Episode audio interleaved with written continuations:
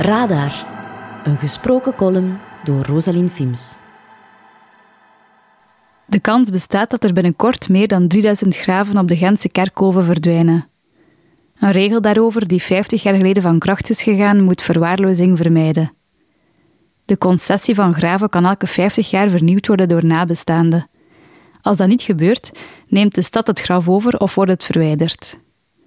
Het is een normale gang van zaken, maar ik heb toch al de hele week medelijden met de bewoners van die graven.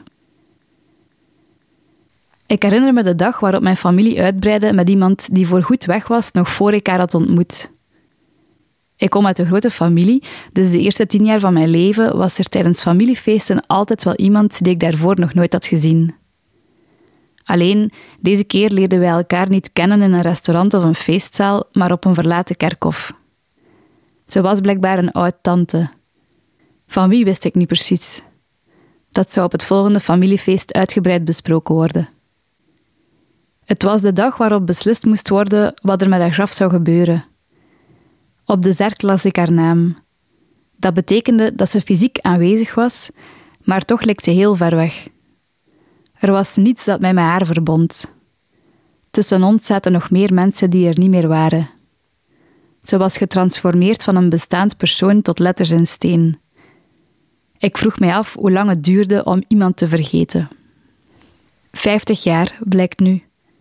Amper 3% van de nabestaanden hebben gereageerd op de melding over het graf van hun voorouders. Daardoor dreigen er dus een 3000-tal Gentenaars in absolute vergetelheid te raken. Van een afwijzing gesproken. En ik die dacht dat de eilandraad in Expeditie Robinson al hard was. Het probleem is dat er niets meer overblijft van wie deze personen zijn geweest. Er zouden meer verhalen bewaard moeten worden over de familieleden die hier een eeuw voor ons rondliepen hoewel eigenlijk iedereen een eeuwige rustplaats verdient. Het is zoveel gemakkelijker om een band op te bouwen met een persoon waar een gezicht bij hoort. Een persoon die bijvoorbeeld altijd meefluit met de radio. Die haar stoffen zakdoeken volgens een heel precieze manier opplooide. Die altijd de ander het laatste stukje vlees liet opeten. Die dezelfde lach had als de actrice van dat tv-programma. En die er nu niet meer is.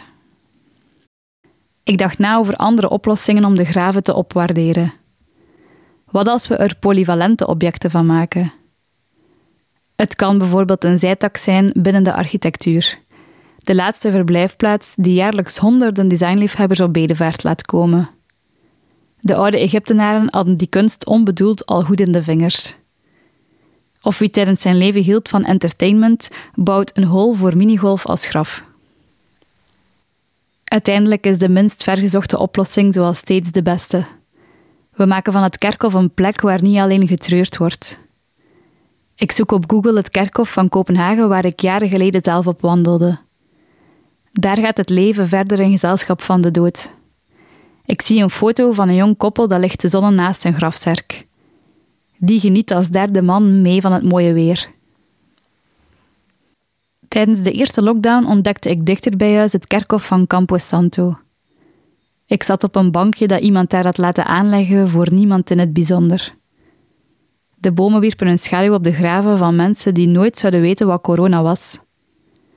Je zou denken, lieve luisteraar, dat door op die plaats te zitten in een tijd waar de dood plots zo dichtbij kwam, dat er me plots iets duidelijk werd.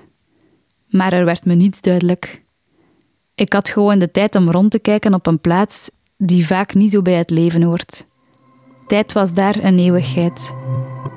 Tijd en verder niets.